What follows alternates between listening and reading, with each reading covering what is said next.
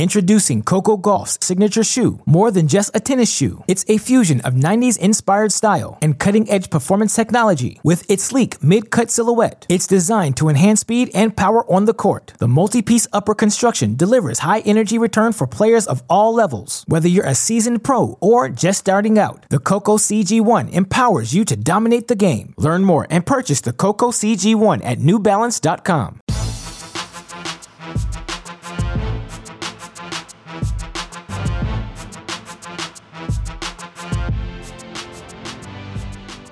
Welcome to the mini break, your daily podcast for the biggest storylines, results, and controversies from the tennis world. Today is Wednesday, March 30th. Some juicy storylines have emerged down the home stretch of the 2022 Miami Open. And of course, it's been a really fun three, four weeks of action during this Sunshine Swing. I think we can all say after a two season hiatus, this Sunshine Swing has delivered. And ultimately, that's all we can ask for as tennis fans. Now, with that said, we are satisfied or we are I would say we are happy with how the action has unfolded. We are not yet satisfied. There is still plenty of things we want to see unfold over the next few days, plenty of storylines for us to monitor and, of course, discuss here on today's show. And when you're going to break down the action happening at a 1,000 level event, talk about not only all the men's storylines, all the women's storylines, try to hit just about every player remaining in the draw. You better have a good guest to help you do that. I have that. Joining me on today's show. And again, he's a returning champion here on our Cracked Racquets podcast, and at this point, essentially a co host of the Mini Break podcast. And we may have some fun news on that front for all of you listeners moving forward. That is what we call in show business a tease. But of course, joining me on today's show to break down what to expect over the final few days of action in Miami is a man you know best as an editorial producer for all things tennis.com tennis channel. He is our friend David Kane. David, welcome back to the show. How are you doing today? It's a pleasure having you on my podcast, Alex. I have to say, for those who can't watch us record, Alex does do the intro in front of me, and I do yeah. lip sync "Welcome to the Mini Break" each and every time, and I give you a tremendous amount of credit for never breaking because I make a very crazy face when I'm lip syncing you. You know, I'm very good at zoning in and out and distracting myself and ignoring what the guest is doing far frequently. I do that far too frequently. Uh, perhaps that's what happens when I'm in my intro mode, and honestly, it's robotic at this point. Sometimes I find myself doing a cadence more than saying words, and I'm like, "This is the mini break cadence. This is the great." Shot podcast cadence. This is the Cracked Interviews cadence.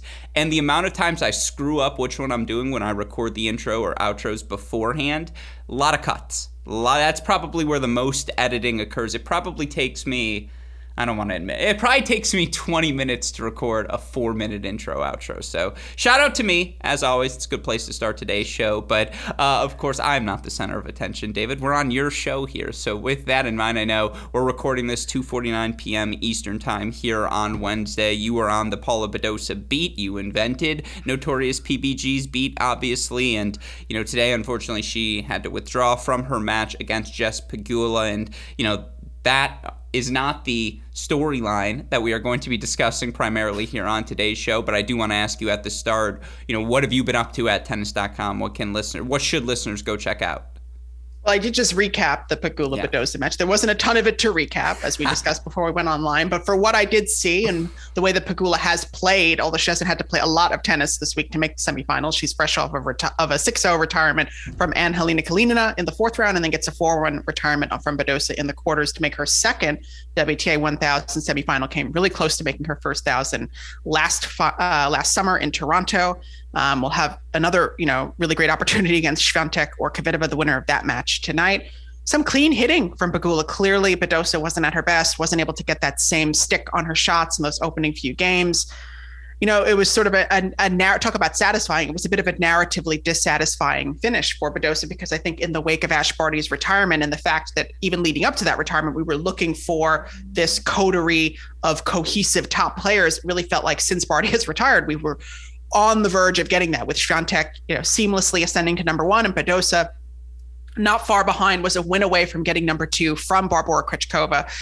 Either way, even with Badosa's exit, you have a top three of Swiatek, Krejcikova, Badosa, who are very comfortable on clay. So we, it does feel like we're shaping up for a very exciting spring, but a disappointing finish for Badosa all the same. Yeah, no, again, it. I think you know, when you look for Paula Badosa, it's a disappointing ending. This was a successful Sunshine Swing because this was her legit uh, first. I mean, Middle East, I suppose, counts as well, but this was her first Sunshine Swing. We'll say A, as the defending champion in Indian Wells, but B, you know, as a top 10 player, trying to assert herself in the top 10 with serious Grand Slam points to defend during the natural surface swing, the clay court Wimbledon grass court, oh, clay court, I should say, grass court swing coming up. You look, I, I think, for Jess Pegula on the flip side. Is it been a disappointing start to 2022 for her? All right, we can do two minutes on this, I suppose, uh, because I guess I'm trying to think to my head if I'm filling out a match recap uh, of today's action and things to monitor from the match moving forward for Pegula, who I think you tweeted it out. What she's played 11 games in her past two matches and just quietly now finds herself in the semifinals, awaiting the winner of Iga Kvitova. I mean, it's a good place to be for Jess Pegula. Probably her best result of the season, even if the path to get there wasn't the most arduous. Yeah, I mean, looking at her two biggest results last year to this year, she's already matched them. She made a WTA 1000 semifinal in Canada and made an Australian Open quarterfinal. She's done both of those things in less time. I would say maybe the wins were more impressive last year, certainly compared to the what she's had to do so far in Miami. But you know, it's always so tough to replicate this sort of out of nowhere win. But I think we're what we are seeing is that the Pegula ground game is just she's one of those pure ball strikers, and that really pays dividends when you're trying to deal with the pressure of backing up a major result. She's healthy. She's feeling confident was able to you know retain that confidence nothing better i would imagine than you know returning to the site of your breakthrough grand slam and and and replicating that result immediately i think that was you know no better way for her to kick off the season and and so I would say she couldn't really be asking for that much more. I think the next step would be can she break through and make that first big final? That's what we're waiting for her, waiting from her uh, in 2022. Yeah, and so okay, I think what you call her one of the great or one of the great line drive hitters. What was it? I forget what the yeah, tweet uh, was pure ball strikers. I mean, pure ball strikers. It, it feels very basic to throw her name around because I feel like people say it all the time. But she reminds me of Kim Clijsters, especially off the forehand side. I mean, just the I think the execution is different, but the effect was very much the same. The way Pegula was able to step in on that forehand and just drive it down the line was it was certainly a line drive for large stretches of that first set. I mean, obviously, Badosa wasn't giving her a ton to work with off the ground in terms of pace, but just phenomenal hitting from Pegula for those first five games. Even if Badosa was feeling healthy, I think it would have been a tough ask for Badosa. But I did want to also point out Badosa and Swiatek, the only two Miami Open quarterfinalists who made the last eight in Indian Wells. So if you're looking for your power rankings top two, the two players who were able to transition most seamlessly from two very different surfaces and very different conditions you know bodes well for the season and the tour uh, heading into the spring. Yeah, if we were to do an award show on the winners of the first third of the season, I'm sure Paula Badosa will come up in some form because she has been that solid here at the start of the year. She's looked the part of top 10 player. And again, you keep in mind, do we think Paula Badosa is in the prime of her career right now? It, I would think the sh- the only argument you could make is maybe she's starting it. Like maybe this is what the beginning of her prime looks like, but certainly it feels like there's still better tennis to come from her as well. Uh, obviously, she's not at her healthiest today, but credit to Jess Pegula, who I think unequivocally is right now in the prime of her career. With that said, I want to get back to the women's action a bit later because certainly the rise of Naomi Osaka, who is just in one of those zones right now where she looks like the unequivocal best player in the world on a hard court. I want to talk about her. I want to talk about the continuing ascension of Iga. I want to talk about the quiet excellence of Belinda Bencic, who has become almost a forgotten player in what is the broader WTA narrative, but certainly there are some men's storylines we have to hit, and we're recording this again here on Wednesday. I think anyone who listens to a daily tennis podcast certainly is aware of what happened last night in Miami. Carlos Alcaraz, 5 2 down in the first set, comes back to earn a straight set victory over Stefanos Tsitsipas, another win for him over Tsitsipas. I want to talk about the Alcaraz sensation. I want to talk about Jannik Sinner, where he fits into the equation. Next gen versus next next gen. We're going to hit on all of that, David. I promise here on today's show. But of course, before we do, shout out to our friends at Tennis Point for the support they give us day in, day out. And, you know, again, if you need anything from an equipment standpoint in the tennis world shoes, socks, shirts, shorts, hats, strings, rackets, you name it, they've got it and more. You can find it in all one location on their website, tennis-point.com. Use our promo code CR15 when you inevitably make a purchase. You'll get 15% off all sale items, free two day shipping on all orders exceeding $75. Best of all, a free can of Wilson Extra Duty tennis balls. It's tennis-point.com, the symbol, not the spelling, tennis-point.com. The promo code is CR15. With all of that said, David, let's get into Carlos Alcaraz and just talk again about what was a sensational night of tennis last night in Miami. And I mean, Carlos Alcaraz has done some special things already to this point of his career. And if you look at all of the record books for the ATP Challenger Tour in terms of the five, six youngest guys to do anything, at the top of every list, you're going to see Rafa Nadal, Novak Djokovic, Juan Martín del Potro, a lot of Felix Auger-Aliassime, and you're going to see Carlos Alcaraz now on the top of that list. Now, you're also going to see a lot of Bernard Tomic. We can cover that, I suppose, a different time. But those are the guys who are always the young youngest and the first to accomplish all of these different things. And obviously, for Alcaraz, that success has translated onto the ATP Tour. And you look for Carlos Alcaraz over the last 52 weeks. It's 56 and 15, David. 56 and 15. He's 18 years old. He's winning 79% of his matches. You look in 2022, this is the scariest number I can think of. He is breaking serve 38.7% of the time. 18 years old. That break percentage higher than a prime Rafael Nadal, higher than a prime Novak Djokovic. And I'll tell you what, that outlandish of a number matches exactly what we're seeing with our eyes, which is what statistics in tennis are best used for.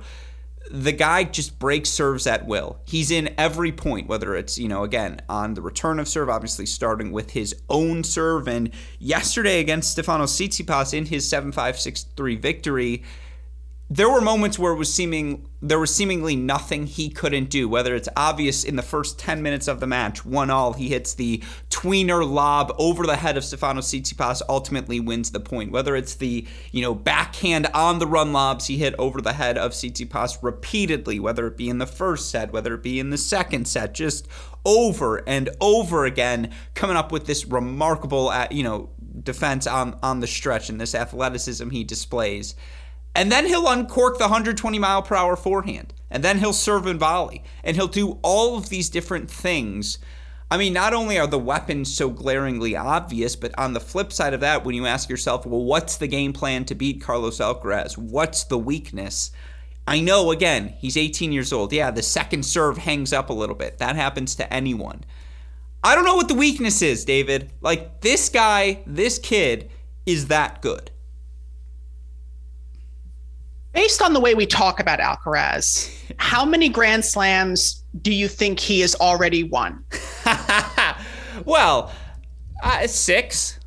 Yeah, it, I was going to say, is it more or less than Andy Murray? I feel like at this point, it's more. I mean, and I think a lot of that does have to do with the you know narrative lineage. I mean, this is you know the crown prince of of the Rafa Nadal throne. I mean, I think that's been a pretty. I mean, I can only imagine what it's going to be like in Madrid. I mean, this is really just, it feels like the second coming and it's coming fast to the point where it almost feels like if 2022 comes to a close and Alcaraz doesn't win a slam or maybe at least make a final, it's going to start to feel like a bit of a disappointment. I feel like we've really hit a fever pitch in the last couple of weeks in particular. But, you know, you, as you said, to, you can't argue those numbers and you can't argue the way that he's dismantling players on the court. I mean, it's really it's crazy because less than a year ago, Stefano Tsitsipas was very much looking like, you know, the de facto French Open champion when he was up two sets on Novak Djokovic.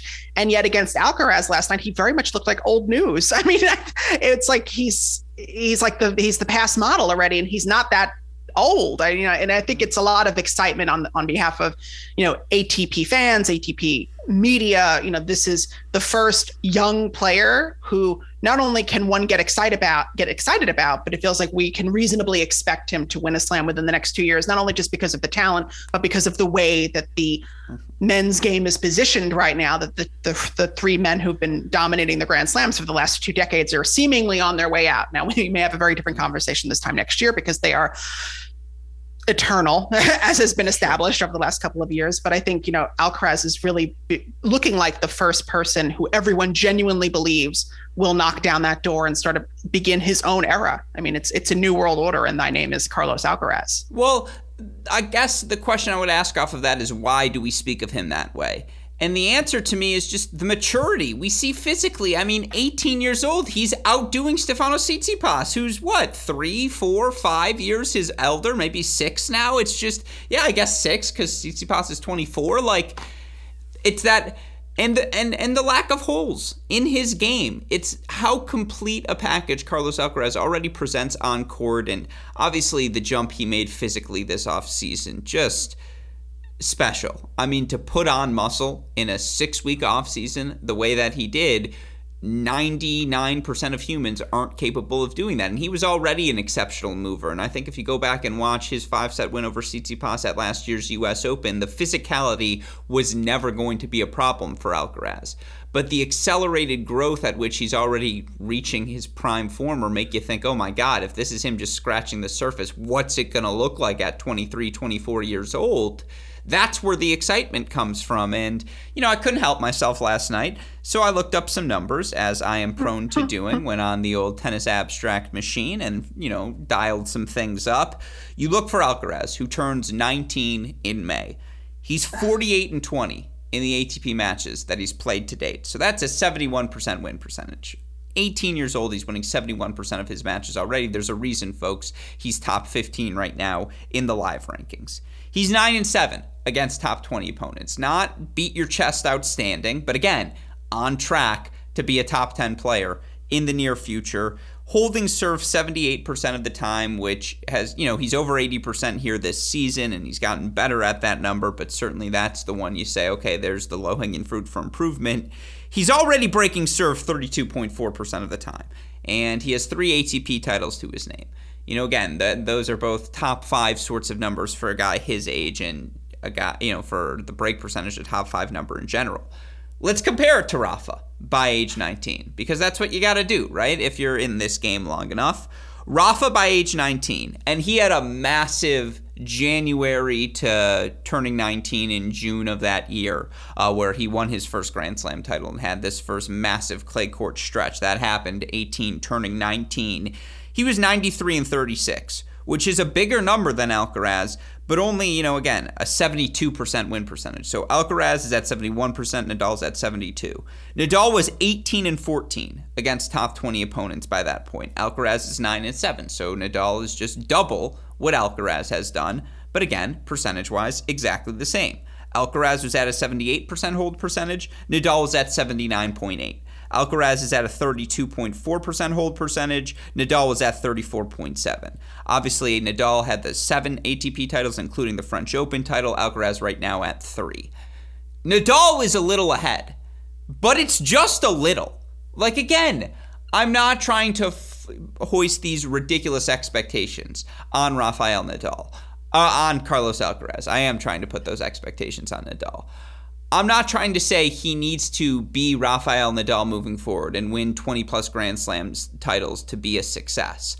I am saying, why is there excitement about Carlos Alcaraz? Because if you look at the numbers and you just use your freaking eyes and see what Carlos Alcaraz is doing here uh, at this Indian Wells, just again, the ease with which he is blitzing through opponent after opponent, whether it's Tsitsipas, whether it's Cilic, whether it's Fucsovics, everything indicates this guy is on the path towards stardom.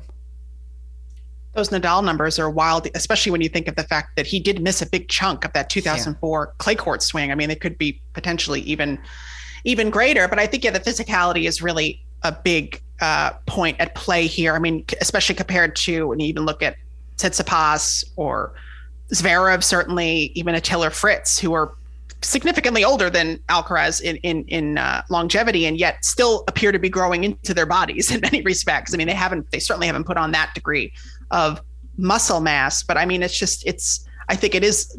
I think it is the narrative comparison. I think it is the the intense physical transformation. I can't really. I mean, I don't think we've been talk. We.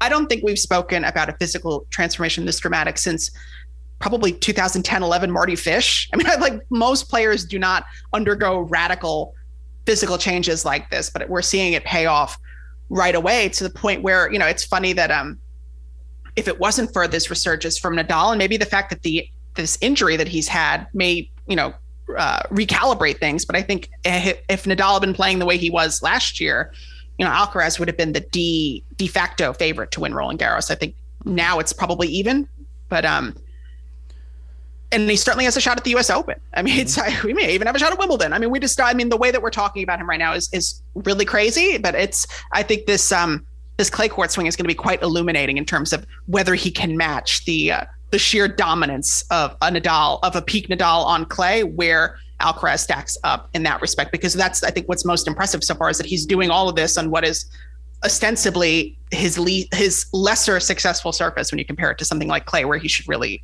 really shine. Yeah, where of course he won a 500 level title earlier this season already, and you know again you look at the numbers. Alcaraz number five in Tennis Abstract's overall ELO ratings, which measure who you play and how you beat them, as opposed to when and where, like the ATP rankings. He's fourth in yearly ELO rating, which measures just 2022 specific results. Of course, he's up to a new career high of number 15 in the live rankings. You look for him in the points race. Alcaraz seventh right now. I think all of us would shoo him into Turin. If you were to ask the tennis intelligentsia and tennis fan base at large, do you expect to see Carlos Alcaraz at the year end finals? I think there would be a resounding yes from every corner of the tennis universe. And that's a testament to, again, how well he has played, what everyone's seeing with their eyes, what he has accomplished historically compared to his peers. Now, on the flip side, and you know, there's nothing I enjoy more than quoting my own tweets. I tweeted out some stats for from 2022 for the uh, Miami Open men still live heading into today's quarterfinal action. And again, it's now past three o'clock, so I believe Sinner Cerundolo is underway.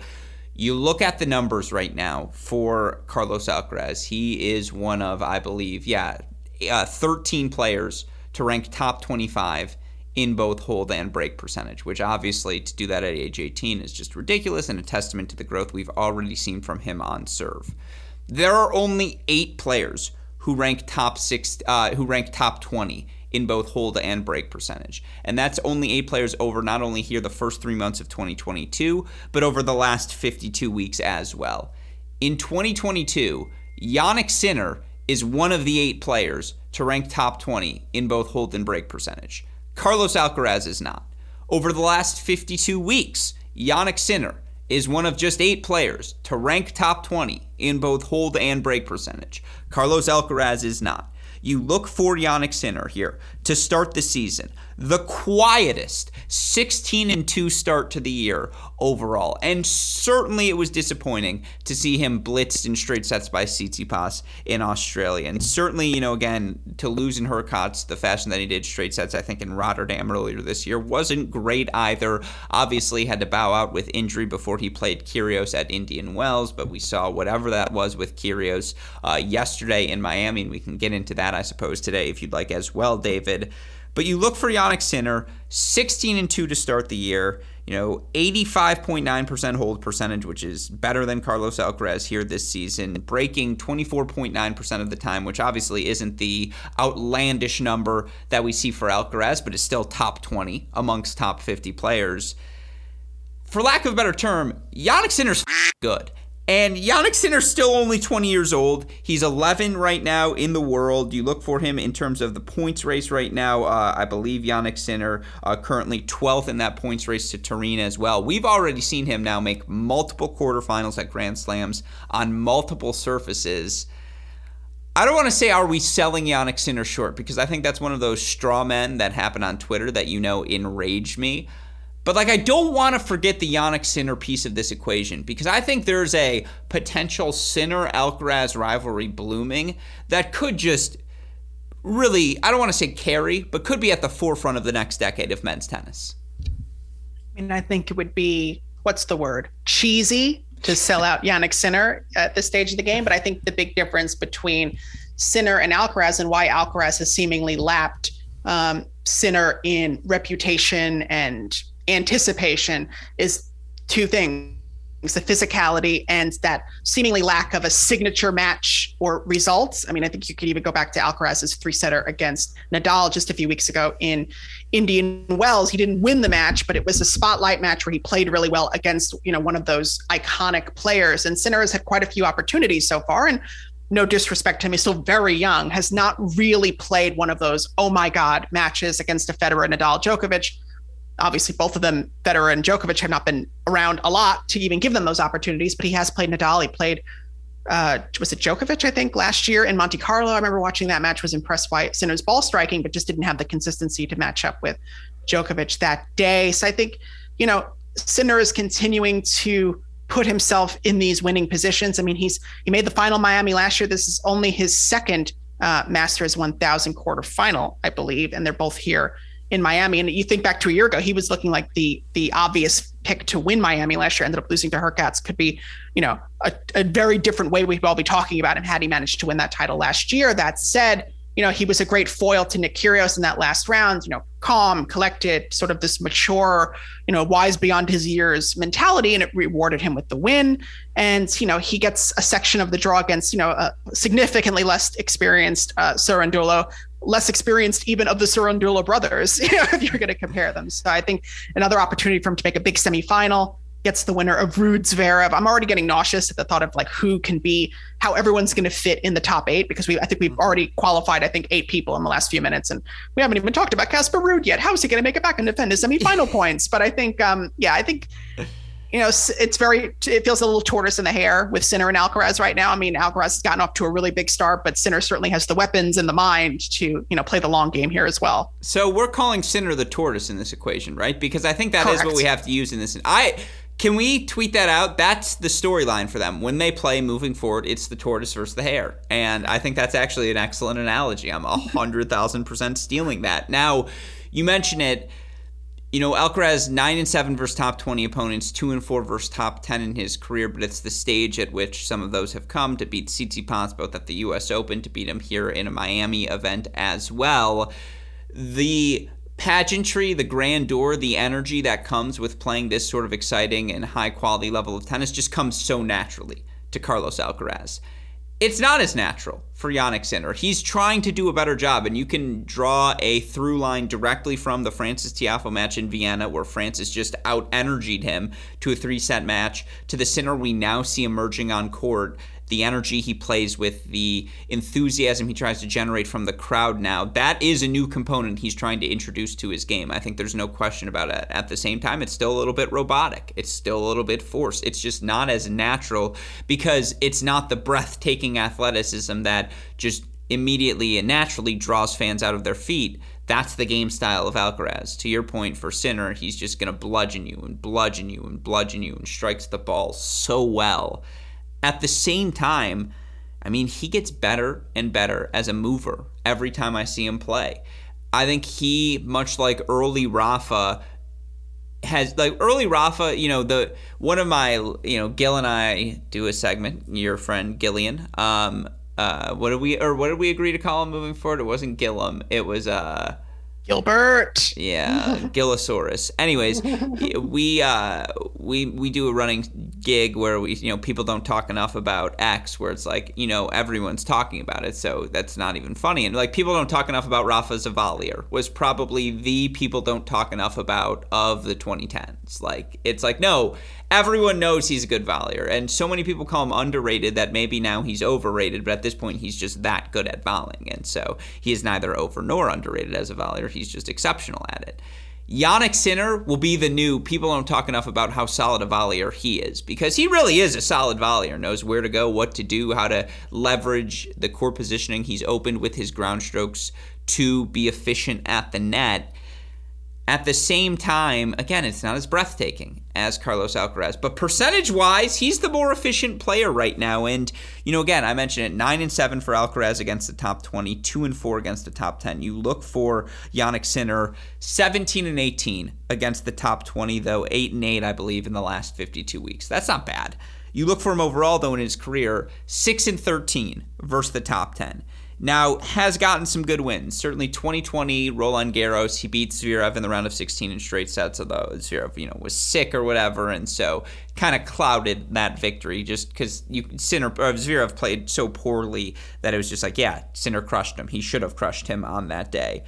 He beat Tsitsipas Rome round 32. No one's going to remember that match, respectfully. He beat uh, Rublev Barcelona quarterfinals. Again, unless you're a hardcore nerd, that's not really going to pique your interest. The opportunities he had Roland Garros 2020 against Rafa quarterfinals.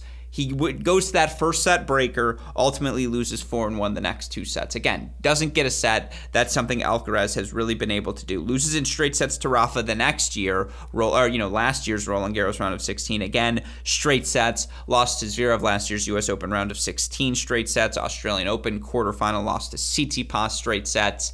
He keeps knocking on the door, but you're right. He doesn't have the signature win. That said at a certain point you knock off, you're going to get let in. Like my argument would be he has knocked more frequently than Carlos Alcaraz has. Carlos just has a more compelling, I guess, doorbell ring.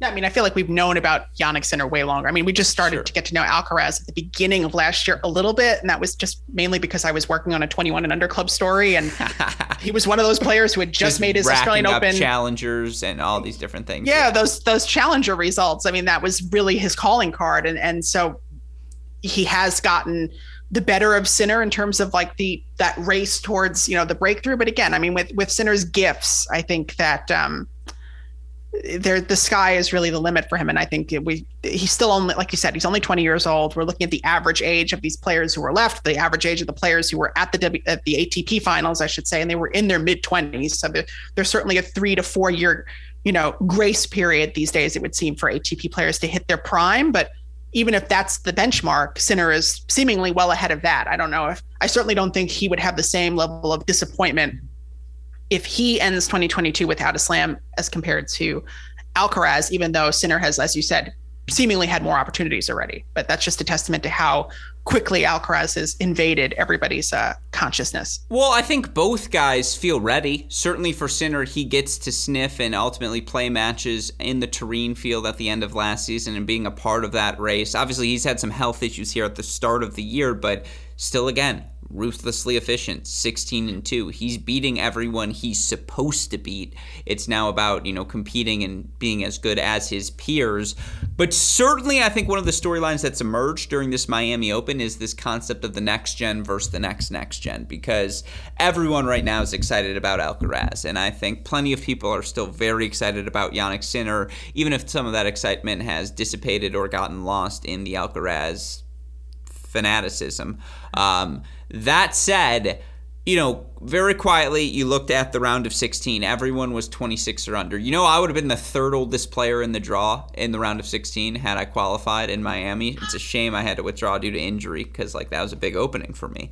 Um, but you know, it's it's a young group right now who's having a ton of success, and we've talked about that before. The WTAification of the ATP Tour certainly if you've watched this week's action unfold, Medvedev's back in control. And you watched for him yesterday, you know, Brooksby serves for the setup 5 4, doesn't even get to a set point. Medvedev just gets rock solid, goes into, I'm going to out Brooksby you, Jenson, not make an unforced error. I'm going to serve well and just dip my returns low, not get you every, anything obvious to work with. He looked like a world, you know, number two, number one, and just has been dominant against Martinez, Murray, Brooksby, these guys who just didn't have the weapons to hurt the him. He out physicaled all of them.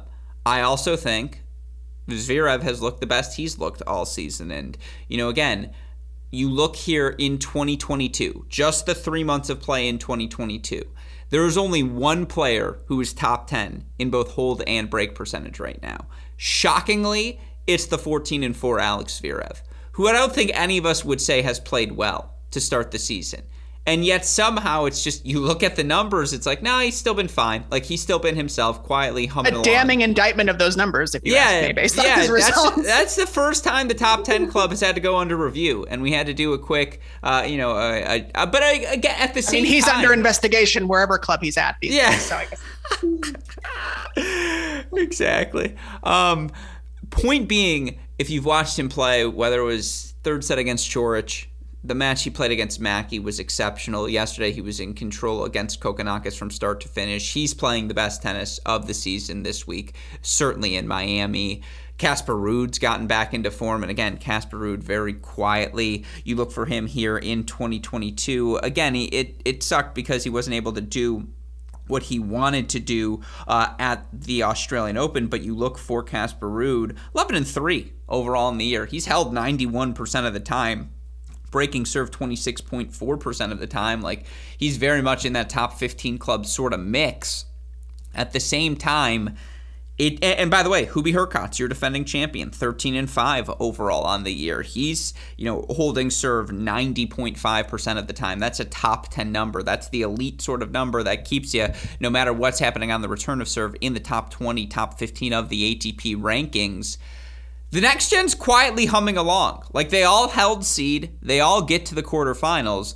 At the same time, it does feel like the next next gen, whether it's Alcaraz, whether it's Sinner. I consider Felix more next next gen than next gen, despite how long he's been a part of the ecosystem. Are you team next next gen or are you team next gen? I'm just going to try first to say all, that as frequently as possible. Uh, first of all, I feel like we need some Can you just call next gen 2.0? Because I feel like uh, when we go back to if if time began in 2003 so when Federer the, won the won Wimbledon, yeah, well, the how many generations so have the, passed between then and now? So the next gen campaign began with the 1996s. Oh, right. It's the first. That's what I consider the next geners. Is if you were born from 1996 to just about 1999 because I consider sure. de Minaur and Shapovalov more team Medvedev and Tsitsipas than I do team Sinner and Alcaraz. And so I would sneak them in. I would say Shapo, Felix, the divide in their age is the dividing line. You know, the Kordas, Brooksbys, Felixes of the world are next gen 2.0. The Shapos and older, next gen. Kecmanovic is right on that line. He would technically be a next gen, and it's been great to see his rise, by the way, because you know he is one of the five best story, most improved players. I would say the second most improved player, probably in men's tennis, behind uh, Carlos Alcaraz. He's got 19 wins on the season, 19 and six overall, and you know round of 16s, and I believe quarterfinals in both Indian Wells and Miami. I mean, that's a guy who right now 15th in the race to Turin. Like he has, you know, again 80% of the field is eliminated by the start of clay court season. Miomir Kecmanovic has not been eliminated from the year end finals race. The next gen's been pretty solid this year. Medvedev made the freaking Australian Open final. Like, and there was legitimate thought, okay, is this where he's going to beat Djokovic because he's been so battle test or beat Nadal, excuse me, on his way here, and he's up two sets to love, and you know he's up break points to make it a break lead in the third. Like they really haven't been that bad and it feels like people are ready to move on to next gen 2.0 no no i i, w- I was just trying to put into context yeah, like sure. how many how many like groups of fallen soldiers we have seen like come and go in between Federer winning his first Wimbledon to like now we are finally at a position where these eight quarterfinalists who are not Federer, Nadal, Djokovic are all kind of you could reasonably expect except maybe from Cerundolo so far, mm-hmm. you know, like a Grand Slam semifinal or better, or perhaps even. I mean, is there uh, other than Cerundolo and maybe Kecmanovic, those six? Would you look at them as potential Grand Slam champions? And how much of that is because of the way that they're playing, or just a function of time and just them having those opportunities? It's it's both like I do think a again from a number standpoint, and I like the numbers a lot, but I think it matches the eye test. And certainly, you look at the year-end finals, whether it be the Tsitsipas Zverev Medvedev dominance of that event, the success they've all had at Masters events at various points of the season.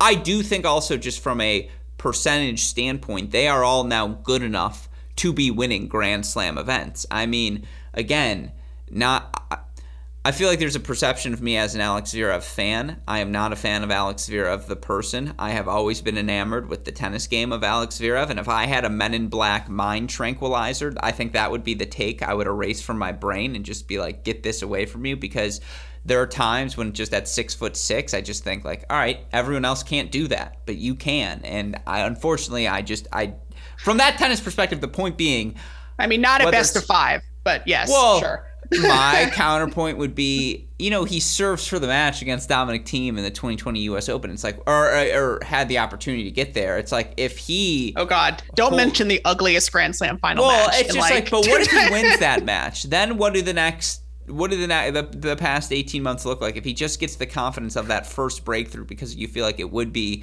more valuable to his game than perhaps all the rest? At the same sure. time, all this is to say, him Medvedev's won a freaking Grand Slam. Tsitsipas is one set away from winning the French Open final last year. I think Berrettini on the grass courts is always going to be menacing. I think these guys are good enough now. Certainly, some of the field has fallen back, but like. Don't we agree that the Zverevs and Medvedevs of the world, even on surface level, and I think the percentages would back this up, I think they're better players than I like mean, a Raonic, Anisha well, Certainly, like, certainly yeah. I was gonna say Raonic, Dimitrov, certainly. Cilic. See, that's the one I was struggling with. Like Cilic, I don't know because.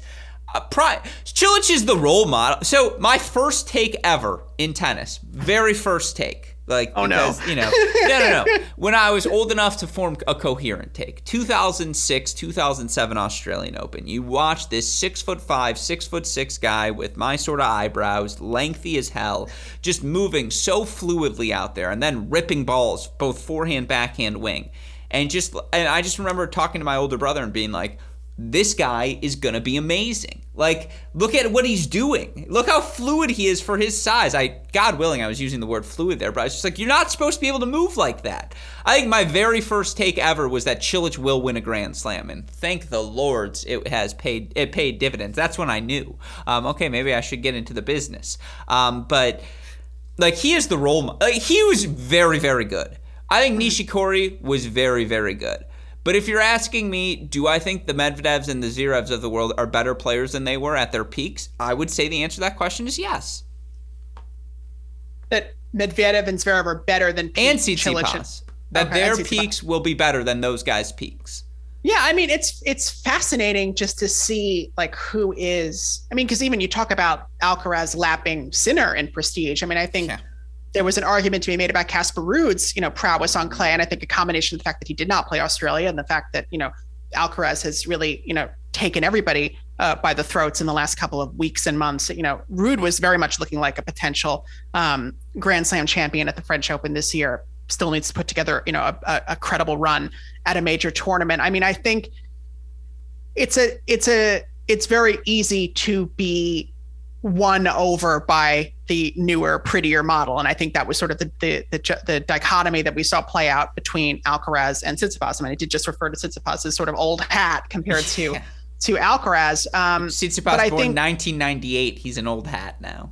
Yeah, I think this is it, these old news. I mean, it, it's very much the the quad revolution in lady skating. I mean, like we went from a triple axel was like, oh my, one triple axel to now it's like, I'm sorry if you don't have you know three or four quads, which is like a tr- an exponential jump in difficulty. You're not even competitive. It's like it, it, it in, within a year that happened. But everyone um, knows about the quads exploration. Everybody knows about the, the about the quads as I yeah. as I ju- as I gesture to my to my lower half. But I think um.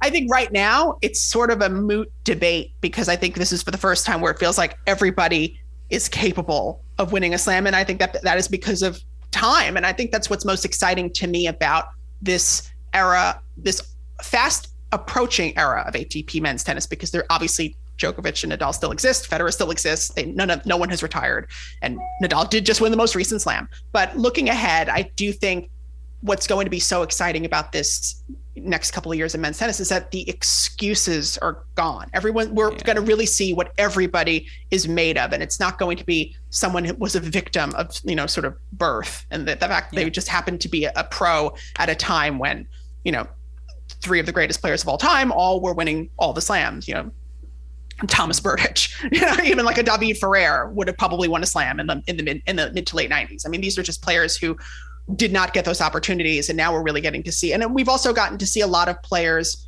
hone their games and you know we've seen an upswing in just like I think ridiculous talent. I mean, like you said, you know, going down that list of just, you know, the unique and interesting game styles, you know, everyone has kind of adapted their game around what is this modern answer to the big three. And we're seeing a lot of different strategies all play out at once. And that makes it very exciting. But again, I think what's most exciting to me is the fact that the excuses are gone. Now we're going to get mm-hmm. to see who is really the best of this crop of players because we've been having the same debate about the same three players for a really long time. And now it's going to be it's everybody's turn now. It's either put up or shut up. And so, and I think, I mean, obviously, I think Medvedev is probably in, in pole position as you know the most the most recent young guy to win a slam and is is healthy and confident and a solid player on two out of the four slams mm-hmm. almost de facto, and then you know needs to put together you know more credible stuff on clay and grass, but there's certainly young you know young guys and younger guys who can who can do that as well. So I think yeah, I think it's it's the first time we're seeing this debate sort of not matter, and that's kind of cool. Yeah, no, again, the debate's not big three versus someone. It's next gen versus next gen 2.0. Like these these players are already. I have a list of six guys that I've I'm constantly pruning and updating, and I reevaluate every so often that I have as locks to win slams in this decade. I feel pretty good about this six. I'm not ready to add anyone else to the list. My list. You ready to hear them? Oh Medvedev, who's already done it, obviously. Zverev is still on that list. I, I think he is going to get one at least. Tsitsipas still on that list. Then I have Felix, Sinner, Alcaraz. Those would be my six locks to win a slam in this decade. Would you agree, disagree with all of those names? Would you add any names to the list? Where are you at right now? If I were to ask you, give me your locks. Introducing Coco Gauff's signature shoe. More than just a tennis shoe, it's a fusion of 90s inspired style and cutting edge performance technology. With its sleek mid cut silhouette, it's designed to enhance speed and power on the court. The multi piece upper construction delivers high energy return for players of all levels. Whether you're a seasoned pro or just starting out, the Coco CG1 empowers you to dominate the game. Learn more and purchase the Coco CG1 at newbalance.com.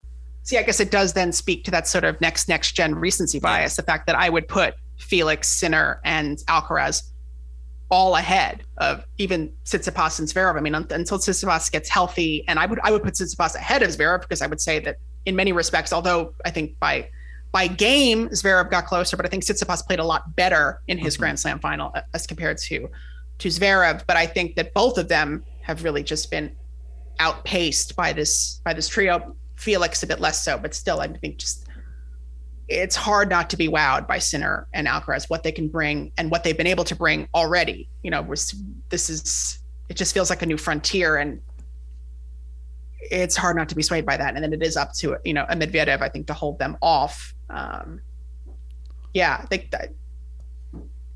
Yeah, I'm really reticent to put either, to, yeah. based on what I've seen over the last couple of months. I'm reticent to put either Tsitsipas or Zverev as locks, guaranteed locks. I, certainly compared to Medvedev, who I did really very much feel was there was a matter. It was only a matter of time because he was going to get those two shots a year of winning, you know, a hard court slam.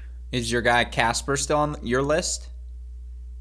No, because he hasn't made the semis of a slam yet. Yeah, or a quarter. I mean, he's he's a lock in my heart. he's not he's not a lock in the in the winner circle yet because he's got a yeah. So then, if I were to ask, and I think you've made this clear. If you're to total it at the end, Alcaraz, Sinner, FAA versus Tsitsipas, Medvedev, Zverev, which trio ends up, since we love groups of three, which trio ends up with more career slams? By oh, the way, next. throw Nadal and Djokovic and Federer on that list, and from here on out, which group ends up with more slams? So, so three versus three versus three? Yeah. So it's a three oh. versus three versus three. Oh, that's rough. Um, I mean, there well who is less likely to win a slam right now federer or felix i mean i guess you'd have to say federer so yes. like we're looking at the who is the c who is the c list player of that trio right now would be those mm-hmm. two um i mean i guess you have to go with time and yeah. and support you know next next gen i mean even with medvedev potentially you know winning one to two slams a year you know he's got two other guys who have not proven capable of doing it and you've got three guys who are much younger who are the new oh, models. The precipice, yeah. Yeah. And so it's it's fun. That's how that it's how that works. Time, yeah, funny no, thing. It, it's fun. Yeah. By the way, we I just threw them out there. Any Kecmanovic thoughts? On Meow Meow Kets, uh, I mean, talk about talk about time. Talk about someone who is like just a total sliding doors moment. I mean, I think mm-hmm. you could even Google the uh, the match that he was scheduled to play uh, against Novak Djokovic. I think the Google store board still has it up and under canceled because he was supposed to play uh, his his countryman and world number one in the first round of the Australian Open. It doesn't happen uh, for for legal and ethical reasons. And mm-hmm. you know, Kek- is a totally different player as a result. I mean, it seems fairly overdue. I know he was working with Nalbandian last year. He felt like one of those players. I think I compared him to Timea Babos and sort of like that someone who was just seemingly very physically talented, who had had some decent results but had not really broken through. And now to get that win over Taylor Fritz, you know, ending that sunshine, sunshine double campaign on his part, you know, it's that's a that's a pretty it's a pretty big statement win for for Kecmanovic, who then will get Alcaraz. Although I do think that Alcaraz wins that match based on the way Alcaraz has been playing again next next gen all the way. Yeah, no, it's not a weapons thing, but just what's the weakness for uh, for Kecmanovic? How do you attack him consistently over the course of two hours? Physically, he's locked in. The backhand so solid, and just again, he's able to drive through that ball. And then I think the forehand, it's it's definitely a big backswing. I also think that forehand's going to have a lot of success on clay because of how much action he can put on the ball. At the same time, it's become less attackable, and he's holding serve, you know, 84% of the time, which is 7% above his career average. And like again, my that serve was the big reason he struggled so mightily the 18 months before this season.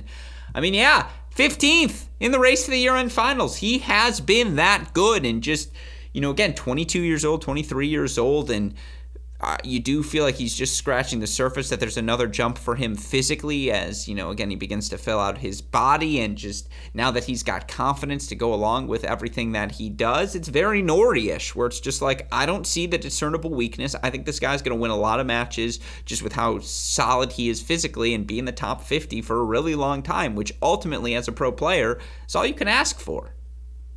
But is he out of the goat race he has been eliminated, sadly. if you put together a, if you lose 15 first round matches in a year, you're eliminated from the GOAT race. Okay. I'm pretty sure he lost 15 first round matches last season. So, yeah, sadly eliminated.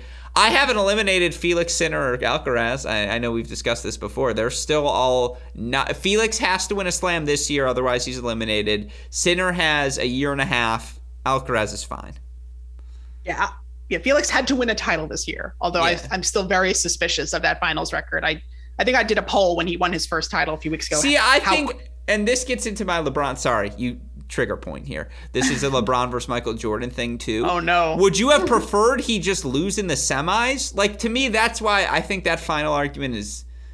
I'll just say it's stupid because it's like what again he was not even 21 years old. He made what eight finals before winning his first, seven finals before winning his first title. Would you have preferred he made seven semifinals instead? And it's just like, well, at least he's not losing in finals. Like, would you rather have someone be two and zero oh in finals or zero and eight in finals? Uh, give me the guy who's 0 and 8 at age 21 because like that guy just keeps putting himself in an opportunity to do it.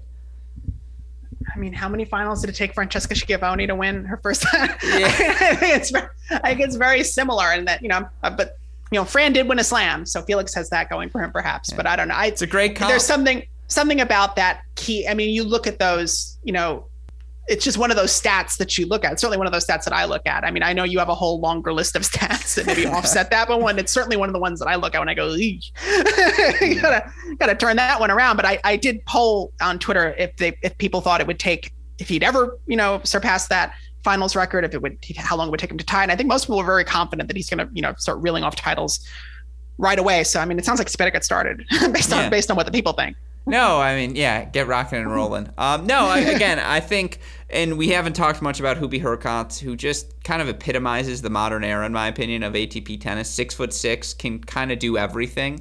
And for him, it's still just figuring out what is plan A, because I can do B, C, D, E, and F, but like, what is the easiest way for me to win matches? And I, the more proficient he gets on serve, the more free points he wins, which he has gotten better at, and just working in the serve and volley in a consistent way, not a sporadic way I mean, it's a really fun quarterfinal set of matches. And again, you look via our friends at Tennis Abstract, their singles forecast, which of course provides the percentages uh, for these players, an ELO based percentage outcome of who you, they expect to win the matches. You look uh, for these quarterfinals Medvedev 79.2% favored over Hurkacz, Alcaraz 81.7 over Kecmanovic, Sinner 93% over Cerundolo, who we haven't talked about. But, uh, but for the record, for the past 18 months, we've been Francisco over Juan Manuel in terms terms of upside on this show. I suppose if you have a strong thought, feel free to include it. Zverev 71% over Ruud. You look overall, it goes Medvedev 34 1, Zverev 23 7, Alcaraz 17 9, Sinner 17 2% uh, chances of winning. Who you got this weekend? We got to take Sinner out because breaking news, he also retired down 4 1 in the quarterfinal to Cerundolo. So, wow. Ooh. Glad I didn't go that hard for Jannik Sinner over Carlos yeah. Alcaraz. Well, Although I did call him the tortoise and the hare. So, yeah, I guess it's no. going to just be a little bit slower. I mean, it's a retirement injury. I don't, th- I think the whole segment stands. I don't think anyone's going to hear that and smite us for the take. So, it's a rough rough ending to that Aesop's fable for uh, yeah. for Jannik Sinner. But um, yeah, so I don't know how that recalibrates all that little pie chart that you were going through. I mean, my heart breaks for poor Hubie Hurkacz, who has not even gotten to play a stadium match yet. He's the defending champion. I mean, it's really you talk about this new, you know, this equal prize money debate, which I find very hilarious. That's mm-hmm. coming up during a month when both Cameron Norrie and Hubert Hurkacz, the you know the defending champions of these big men's events, are not getting put on the big stadiums. They're not getting called in for big press conferences. Conversely, you know, Paula Badosa was on stadium court basically her entire Indian Wells campaign. I'm quite certain Ash Barty would have been on stadium court had she played. Um, mm-hmm. So, an interesting argument for the WTAification of the ATP. It seems like maybe it really is becoming, maybe it's the ATPification of the WTA. We might be wanting to have that conversation, but I am very much looking forward to that quarterfinal between Hurkacz and Medvedev, assuming that it happens and and goes to completion because it is the match that will determine whether Medvedev gets back to number one over Novak Djokovic in Miami. And it is the the renewal of quite a fascinating rivalry. I mean, they played some really great matches over the last year or so. Um, but again, yeah, that serve from Hurkacz is really clutch. He hit 24 aces to beat Aslan Karatsev um, in a very tough third round match that got him over the finish line there. Uh, long medical timeout from Karatsev in the last game. And Hurkacz wasn't bothered at all. Hit a few aces, if service winners, got over the finish line, and then beat Lloyd Harris, a really good win in the fourth round, and now it's you know has a crack at Medvedev, and you know very much in the hunt to defend his title. So I think looking at based on experience and momentum, I think the winner of that match is going to have a lot of um, a lot of gas heading into that finals weekend. No, it, again, it's going to be an interesting, certainly, weekend of play uh, in Miami, and of course, we will continue to monitor it here on this show. I do want to switch gears and talk about the women before I let you go. That said, when you look at the multiple injuries we've seen, and there have been a lot of withdrawals here this week yeah. into the event, illness, injury, yeah, yeah. illness, and injury, and What's the cause? I mean, I know we're playing a game of speculation Jones here, but is it just four weeks of this level of tennis is really hard to sustain? Is it we're just at that point of the season? It does feel like obviously there's some. Co- I mean, we don't have any confirmed COVID cases, so I hate the idea of spreading well, this idea that there's COVID going around because we don't have any confirmation. But certainly, it's the flu season. It's changing of seasons, and that's always going to be icky. Um, I mean, wh- what do you attribute this to? I mean, it is maybe a bit heartening that there have been a lot of viral illnesses happening in Miami, and yeah. no one has assumed that it's COVID. Maybe, yeah. maybe we're finally getting on the other end of this pandemic after all. But I mean, it, there is something to be said about this being the first sunshine swing in two years. I mean, this is the quickest turnaround that involves a multiple hour flight. I mean, even if you compare it to Europe, it's not quite the same going from California to Florida as it is going from, you know, Monte Carlo to Madrid to Rome. I mean, those are for many players, I'm sure they they might even drive or take the train. I mean, it's just not the same in terms of a commute. And so, with that said, yeah, I think it's just, and certainly based on the way the conditions in Indian Wells have evolved over the years, we're certainly seeing very disparate conditions between those two tournaments, making it that much tougher for players to play well at both tournaments. And I think yeah, everyone's feeling a bit run down, which is you know right on schedule for there to be you know kind of a comfortable couple of weeks for players to regroup. Should they should they um have the desire to do so and you know you know come back stronger and healthier for the clay court season so i think you know and other players are kind of just bounding into form. I mean, to foreshadow the discussion we've had about Belinda Bencic, who's been having all kinds of issues with long long haul COVID over the last few months, and finally seemingly shaking it off to make the semifinals here in the women's draw. But um, yeah, a little disappointing that the um, there's been so many retirements uh, in Miami. Yeah, it's certainly something again to. Um, I think it's infected both the men's and the women's side. It, it's always disappointing. Now, it does feel like the men's field has held a little stronger, although certainly you're missing a big headliner with Rafael Nadal out, although that's fractured ribs and something completely different. But no, yeah, I mean, Berrettini out with a hand injury as well. You saw that accumulate. Just nicks and bruises now, picking up for everyone. And to your point, the calendar is essentially back. Like, we well, are now back. But speaking of the calendar, we also don't know how the WTA calendar is going to evolve. And Very based on the way sort of by we learned yesterday, no China, right? Correct. I mean, they're they're taking bids. It would seem as we speak in terms of where the WTA finals is going to land, and you know, based on through happenstance, and there certainly wasn't a China ban last fall, but the way that we were able to navigate as a WTA viewer from Indian Wells to Guadalajara was quite an interesting fall swing. And maybe there is an argument to be made that the sunshine swing is a bit, you know, onerous on fans mm-hmm. and players to have to go from one extreme tournament to the next in back-to-back weeks. Maybe there is something to be said about that moving one to the fall if in fact the the WTA finals finds itself in a location that would be um, conducive to making that kind of shift. I'm sure there would be all kinds of hand wringing and, and debate having over that subject by even bringing it up, but it's something something to consider we're, all, we're in the business of considering here that's on my what podcast. We do best. And yeah, I was gonna say that's what we do best on your show is thoughtful consideration. I would disagree. I would say again, I think the Sunshine Swing is delightful. I really enjoy the back-to-back events. I know it's a slog, and I like the idea of there being uh, big events at the end of the year as well. But this focus, eh, you know, again, obviously I'm American biased because it's all on my time zones. It's just a very fun, it's a very fun two week stretch to get to see all these top players in the world compete back to back, and the survivors of the Sunshine Swing. I think you feel that much more strongly about them coming out of it because of how difficult the task it is to accomplish to have success in both events. With that said, let's switch gears now. Talk about the men's here, uh, our men's, excuse me. Talk about the women's action here uh, as well well. And, you know, again, I know we've talked about a lot of these storylines already as we've looked at Miami and when we've had you on the show and we talked about the massive upsets that occurred early in the tournaments. And I think we noted it in the moment, but certainly now as we approach the semifinals, we can say definitively Naomi Osaka's having one of those events. And when you look for her, whether it was, you know, the straight sets over Sharma, Kerber, Riske, Collins, closest pledge, uh, set she's played this week is 6 4, and she served better and better with every passing match. She was lights out on serve yesterday against Danielle Collins. And if Danielle Collins didn't have a look at a second serve return, or if Danielle Collins didn't land a perfectly placed first serve, she was just losing the point. Like Osaka was in a place physically where she was tracking down extra balls, getting Collins stretched. The moment Collins sat something in the middle third or short in the court, Osaka was in attack mode. The down the lines were working, the inside out were working. She was finding forehands and, you know, holding until the last moment so you don't know where that ball is going to go as well as she ever does. She's just freaking locked in right now. Like she's just playing excellent, David, all week long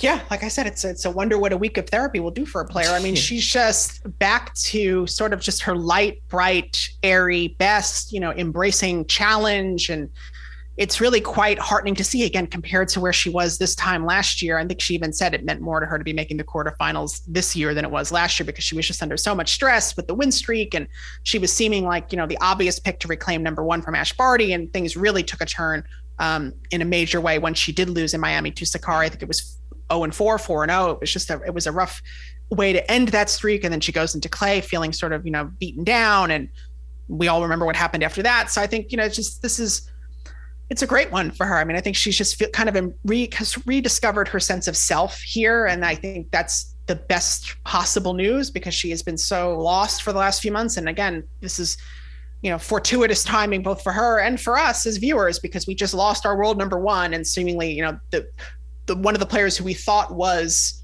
very much should be in contention to be challenging Barty is now playing really phenomenal tennis again. And so I think that's um, that's only something to celebrate. And then, you know, again, going back to that top half of the draw, we certainly could have gotten a very crazy semifinal based on who was dropping out in the early rounds, based on who pulled out. And yet we managed to get arguably a better, more marquee top half than we're going to have gotten in the bottom half now that Badosa is out. Obviously, no no disrespect to Pegula, but if you look at a Bencic Osaka matchup, I mean that's sort of shaping up to be that marquee rivalry that we've been waiting for in women's tennis. You know, an opportunity for Osaka to get a first tour level win over Bencic, who beat her three times in 2019. Uh, Osaka hilariously did not seem to remember that 2019 U.S. Open match that she lost to lose her uh, her title defense that year. But I mean, um, great for Bencic and great for Naomi. Two really great stories and and salvaged what could have been a sort of a, a calamitous uh, top half. I know we've done this before, but since the Olympics, just one more time, the Osaka oh, no. losses. Vondrousova, who goes on to win the silver medal at the Olympics. That's who knocks Not out again. Osaka. yeah, Fernandez, finalist U.S. Open. Teichmann, finalist Cincinnati. Anisimova, lights out at the Australian Open, and that's a match 7 6 in the third. Could have gone either way. The Kudermetova loss at Indian Wells was what it was. But again, context being key. Osaka is still holding serve over 80% of the time over these past 52 weeks of play. Two players, you can say that about in the women's game. Osaka and now retired Ashley Barty.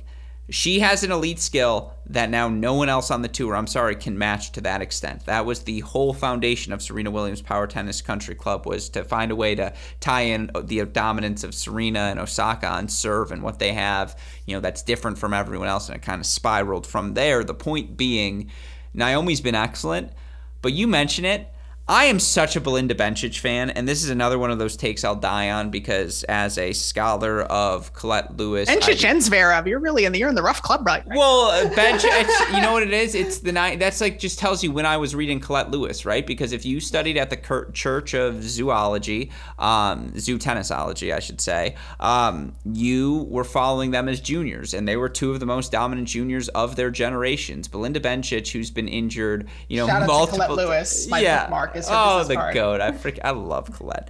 Um, you know, again, these were two of the best juniors of their generation, two of the best juniors we've seen in recent memory. And, you know, for Belinda Bencic, who got off to such a hot start in her career, but has dealt with so many different injury problems. A, when was the last time we saw Belinda Bencic play more than 50 matches in a 52 week stretch? It's been a couple years. She's 39 and 19 in her last 52 weeks. And, you know, again, if you want to go all the way back to the start of the grass court season when she makes that final in Berlin and, you know, really begins to see her play take off, you look for Belinda Bencic in that stretch of time.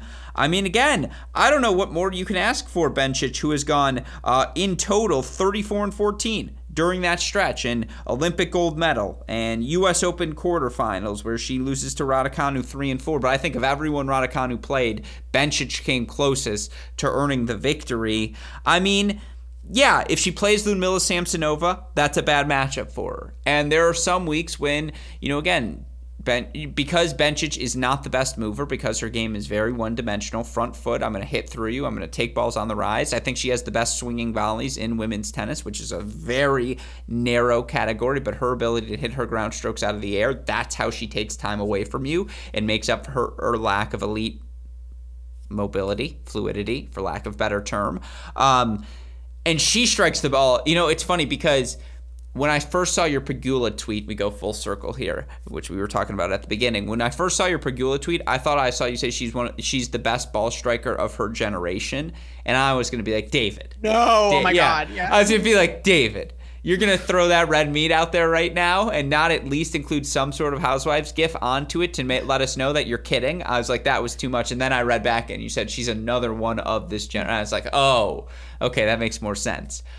I mean, I already made like Katie Spellman upset because I implied that Iga Swiatek was going to be Petra Kvitova. So I mean, yeah. like I'm just I'm batting a thousand today. Well, I'll say this: Bencic is as good of a ball striker as I see out there. Like she hits just such a pure ball, and I'm still a believer. I think there's a slam run in her, and obviously we've seen her get to U.S. Open semifinal, and we've seen her make major runs at 1,000 level events. I think there's a Grand Slam title in her. Like just when she strikes the ball purely, she can hit through anyone, and she just gets in one of those modes where, you know, again, main character energy. She's just kind of like I don't. It's not quite that. It's more like I don't really care what you do. I'm gonna do my thing, and I'm gonna beat you. You're a bell believer. Is that what you're saying? I mean, do you uh, want me to cut that? I will. I, I was certainly no. Please make it the entire podcast on a loop. I think. Um, you know what? I think I mean, now it's the title.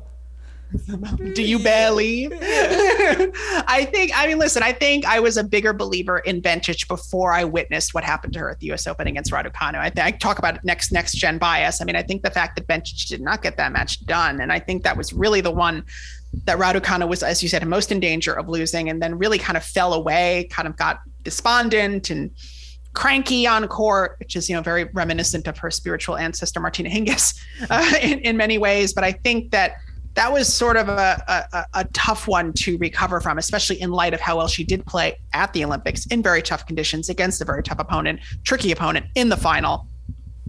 I mean, she's someone who can run hot, but she's also someone who can get flat seemingly out of nowhere in big matches. And so I think that'll always kind of be her hindrance and is not, as you said, the best mover, not necessarily the most natural returner. I think didn't Sharapova hit like, I don't know, 16 aces against Bencic famously that year at the Australian Open in 2016. I mean, I think it's just with Bencic, it's it's a little bit different than a Naomi Osaka who can seemingly post good results as you as you referenced in the last year despite maybe only showing up with like a c plus game and maybe you know mm-hmm. even with at a c plus level showing up and, and serving holding serve 80% of the time Bencic doesn't always have that luxury i think that she's going to be one who's going to need to run hot as she seemingly is here but in at a grand slam and not let something you know distract her and sort of take her off the boil in the way that it happened in new york because looking back on that that was if you're if you're asking me who of Bencic Pliskova, Sabalenka, Svitolina, who's maybe most disappointed that they didn't win that slam, Bencic is certainly up there. I would say the 2019 slam when she played so well that season and going into that semifinal, it just felt like that was her moment where this was the opportunity. Oh, just for Andreescu to take that slam title over Bencic. I mean, you're giving me a face, David. I mean, the summer of Bianca Andreescu is alive, and I mean, I have a lot of friends I know, but Tennis if, Canada, if so that might be why. Me but correct, didn't Bencic win Indian Wells that year, or win in the Middle East and make the final of Indian Wells that year? She won Dubai, which I was yeah, there for, and she, she won made Dubai the semis in Indian Wells. Yeah, where she lost yeah. to Andreescu, maybe uh, or or or Kerber. Either way, point being, I can't remember. Yeah, but the yeah. point being, yes, I agree. Andreescu was the headliner that summer, but it felt like the Ben. It, okay, what it really felt like is again, Bencic was maybe her biggest opponent, or it felt like you had these two breakthroughs happening simultaneously, much like we have next gen versus next gen 2.0 right now. It felt like a little tug of war in that moment where Bencic is like, no, no, no, no, no, I am healthy now. I am back on top. This is my moment, and Andreescu kind of took that away from her. Yeah, I mean, I guess in the absence of Andreescu that summer, I certainly but I think I just remember that semifinal and just feeling like it wasn't in doubt that Andreescu yeah. was just riding such a wave that you know Bencic just kind of gotten it back because she, as you mentioned, sure. she had a really good start to the season and then was not as um, mm-hmm. prevalent in that summer leading into the U.S. Open. But I think yeah, that's certainly would love to see that that rematch. That's yeah. another one that we're I hope I'm we're also, getting Bencic Osaka again. So hopefully we get so, Bencic. And you alluded to it, Bencic Osaka because I think they're both 97s. That's one of those rivalries, one of those what ifs. You're like, if if Bencic is perennially healthy, never screws up her knee, and is always in the mix, and is able to just sustain the top 10, 20 ranking from the first time she got it, there would have been some Bencic Osaka clashes, and certainly those are two players who know each other well from their junior days, and have, you know, very early on were compared to one another. That's one of those what if rivalries. I'm sad we didn't get more of it's never too late. But it's true. I mean, with Bencic, I mean, we're we're we're burgeoning on a decade back yeah. to her junior days of, of being aware of her. I mean, certainly mm-hmm. Osaka is close. You know, that 2014 Stanford breakout um, results. I think yeah, her one win over Bencic was when you know Osaka was sort of this unknown commodity, and Bencic was a hot shot junior. I mean, I th- Osaka mentioned it in press last night that she she feels she used to really put a lot of pressure on herself when she would play players who are her age or younger and and seemingly, you know, shook that off when she beat when she lost to Coco at the Australian Open 2020. But obviously, as you mentioned, had you know had some difficulties against people like Leylah Fernandez at the U.S. Open last year. So maybe not totally dead and gone those those self doubts. But I think um, based on the way Osaka's been playing, this is as good an opportunity as any for her to get that first win yeah. on a tour a tour level match. No, it's it's going to be a really fun one, certainly. And then Iga Kvitova coming tonight. Obviously, the winner now is going to play Pegula. Any Kvitova thoughts? I mean, she's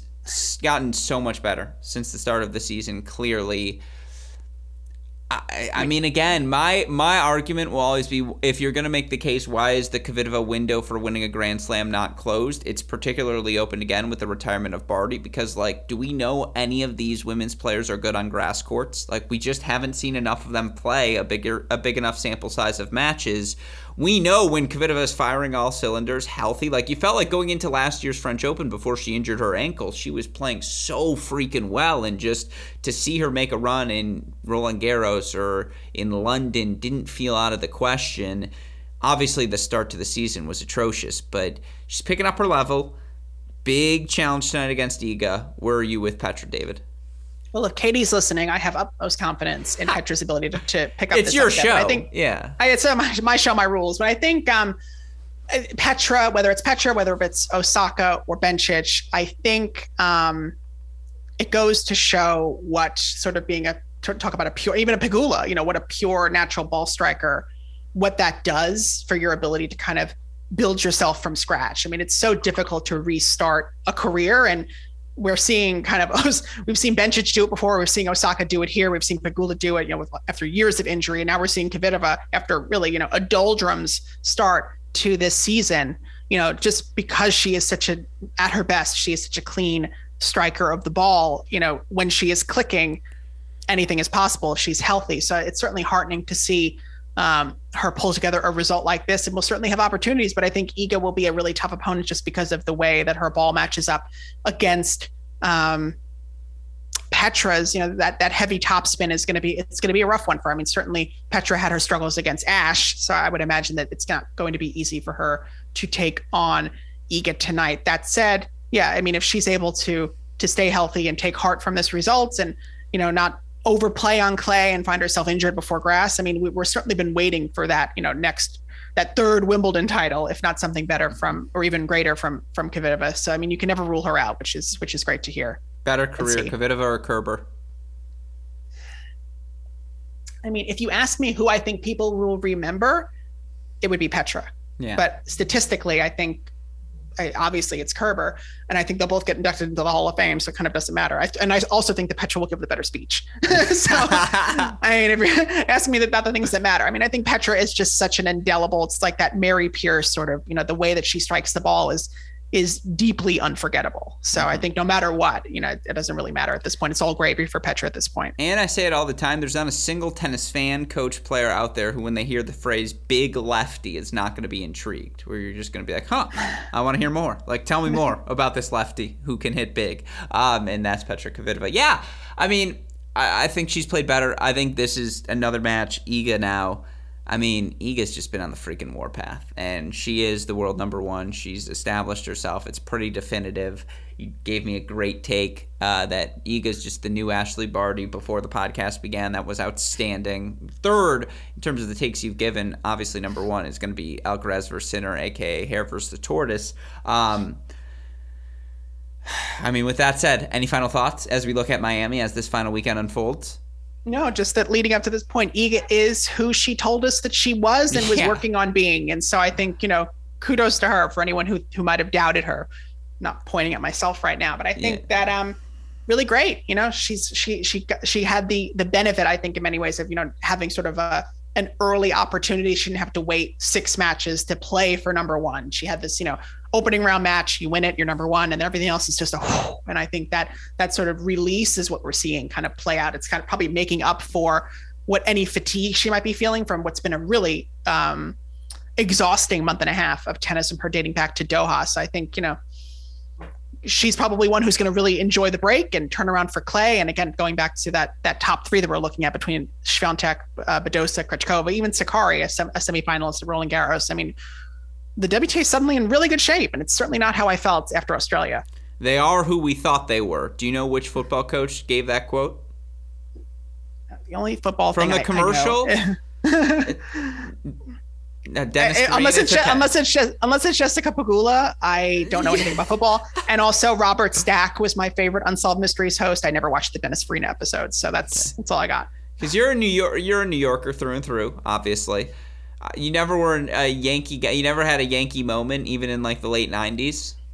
my dad was an Atlanta Braves fan. Oh, He's not from Georgia. So you might have had a it, moment there. Sure, Greg. Ma- I tell my dad. I so I when I'm ever messing around with him, I call him post prime Greg Maddux. And Not Greg Matt. Oh, Greg Maddux. I know that name. yeah. So Greg Maddux, who notoriously threw like 92 to 94, but could just paint the strike zone with ease. Well, when he turned 35, 36, that 92, 94 became like 86, 87, and you really could only turn up the 94 when you really needed it. And I tell my dad that's how he is as a father now. I'm like, look, you still hit the strike zone every time. Like you're just 86 now down the plate, and when you really need to, you turn it up to 94. I'm like, this is a compliment. I'm like, Greg Maddux is arguably the best pitcher in baseball history. I'm just saying, in terms of where you're at in your parentage, you're post prime Greg Maddux. I deserve this bringing up figure skating. Yeah. I don't think that's a, by the way, I don't think that's mean. I think I like God willing to be compared. If I called you a post prime Roger Federer, would you be uh, a, cuz that's like the equivalent. I mean, I don't know. For someone who who is who remembers that famous Martina Hingis quote uh, that Jana Novotná, rest her soul, was too old and slow. I don't know if I, I would like to be post prime anything. I'd rather just be prime. yeah, fine. Tail end of the prime, Greg Maddux. There we go. That's a little nicer. No. Um, anyways, with all that said, tennis.com. What you got for us this weekend? I will be covering the women's final, and that's okay. what you can expect from me. And I will be off on Friday because God knows I need it. been a yeah. long four weeks of tennis. Are you withdrawing four one down on Friday? You're just like I'm. I'm calling it. Yeah, I'm good. This I'm is... just. I'm giving a straight walkover. I'm not. Yeah. I'm not even pretending that I'm going to be. That I'm Here's just showing the prize money. Take it. I'm good. All right. With that said, as always, a huge thank you to David for taking the time to join us. Of course, a huge thank you to our friends at Tennis Point for their support of this show. You all know the deal for the latest and greatest in tennis equipment, tennis-point.com. The promo code is CR15, of course. If you're looking for updates, all things pro tennis, college tennis, junior world, we've got you covered. Head on over to our website, crackrackets.com. Like, rate, subscribe, review this show, the Great Shot Podcast, Cracked Interviews Podcast, and our YouTube channel to ensure you don't miss out on any of our content. Of course, the immediate updates, Twitter, Instagram, Facebook, at Cracked Racquets. You want to message me? I'm at Al Gruskin. David's at D double K or uh, D K double D K T double N N S. Right, DKT double NS. There it is. DKT double NS. Yeah. There it is. It was coming out eventually. Uh, to learn more, but you already followed David. With all of that said, for the fantastic David Kane, our super producer Daniel Westoff, our friends at Tennis Point, from all of us here at both Cracked Racquets and the Tennis Channel Podcast Network, I'm your host, Alex Gruskin. David, what do we tell our people? And that's my break. we will see you all next time. Thank you as always, my friend. Thank you. you